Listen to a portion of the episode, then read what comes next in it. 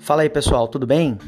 Olha só, sempre entre um episódio e outro eu vou tentar jogar um programinha menor, um Entre Mitos, para a gente falar de um trecho de livro ou de um Deus menor que ocupe um espaço pequeno, só para alimentar esse nosso desejo pelo saber. Né? Sei que vocês devem estar sedentos pelo próximo episódio. Vem aí um personagem de peso para a gente discutir.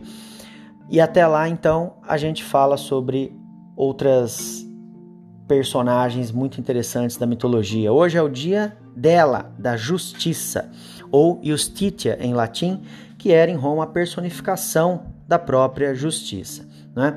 Ela deriva da deusa equivalente na mitologia grega, a deusa Astreia, que desempenha um papel na Idade de Ouro. Ela caminhava na terra na Idade de Ouro entre os homens, mas aí apareceu o que? A maldade humana. Os seres humanos começaram a cometer tantas atrocidades que assustaram a justiça e ela foi embora da terra. Vejam isso. E ao ir embora, ela se tornou a constelação de Virgem. Esse momento em que Justitia ou Astreia caminhava entre os homens, personificada, segundo os gregos e os romanos, era a idade de ouro. Nós vamos falar dessas idades da civilização em outro programa, né? Mas enfim, depois de um tempo, aqui na Terra, ela acabou tendo de ir embora devido à maldade humana.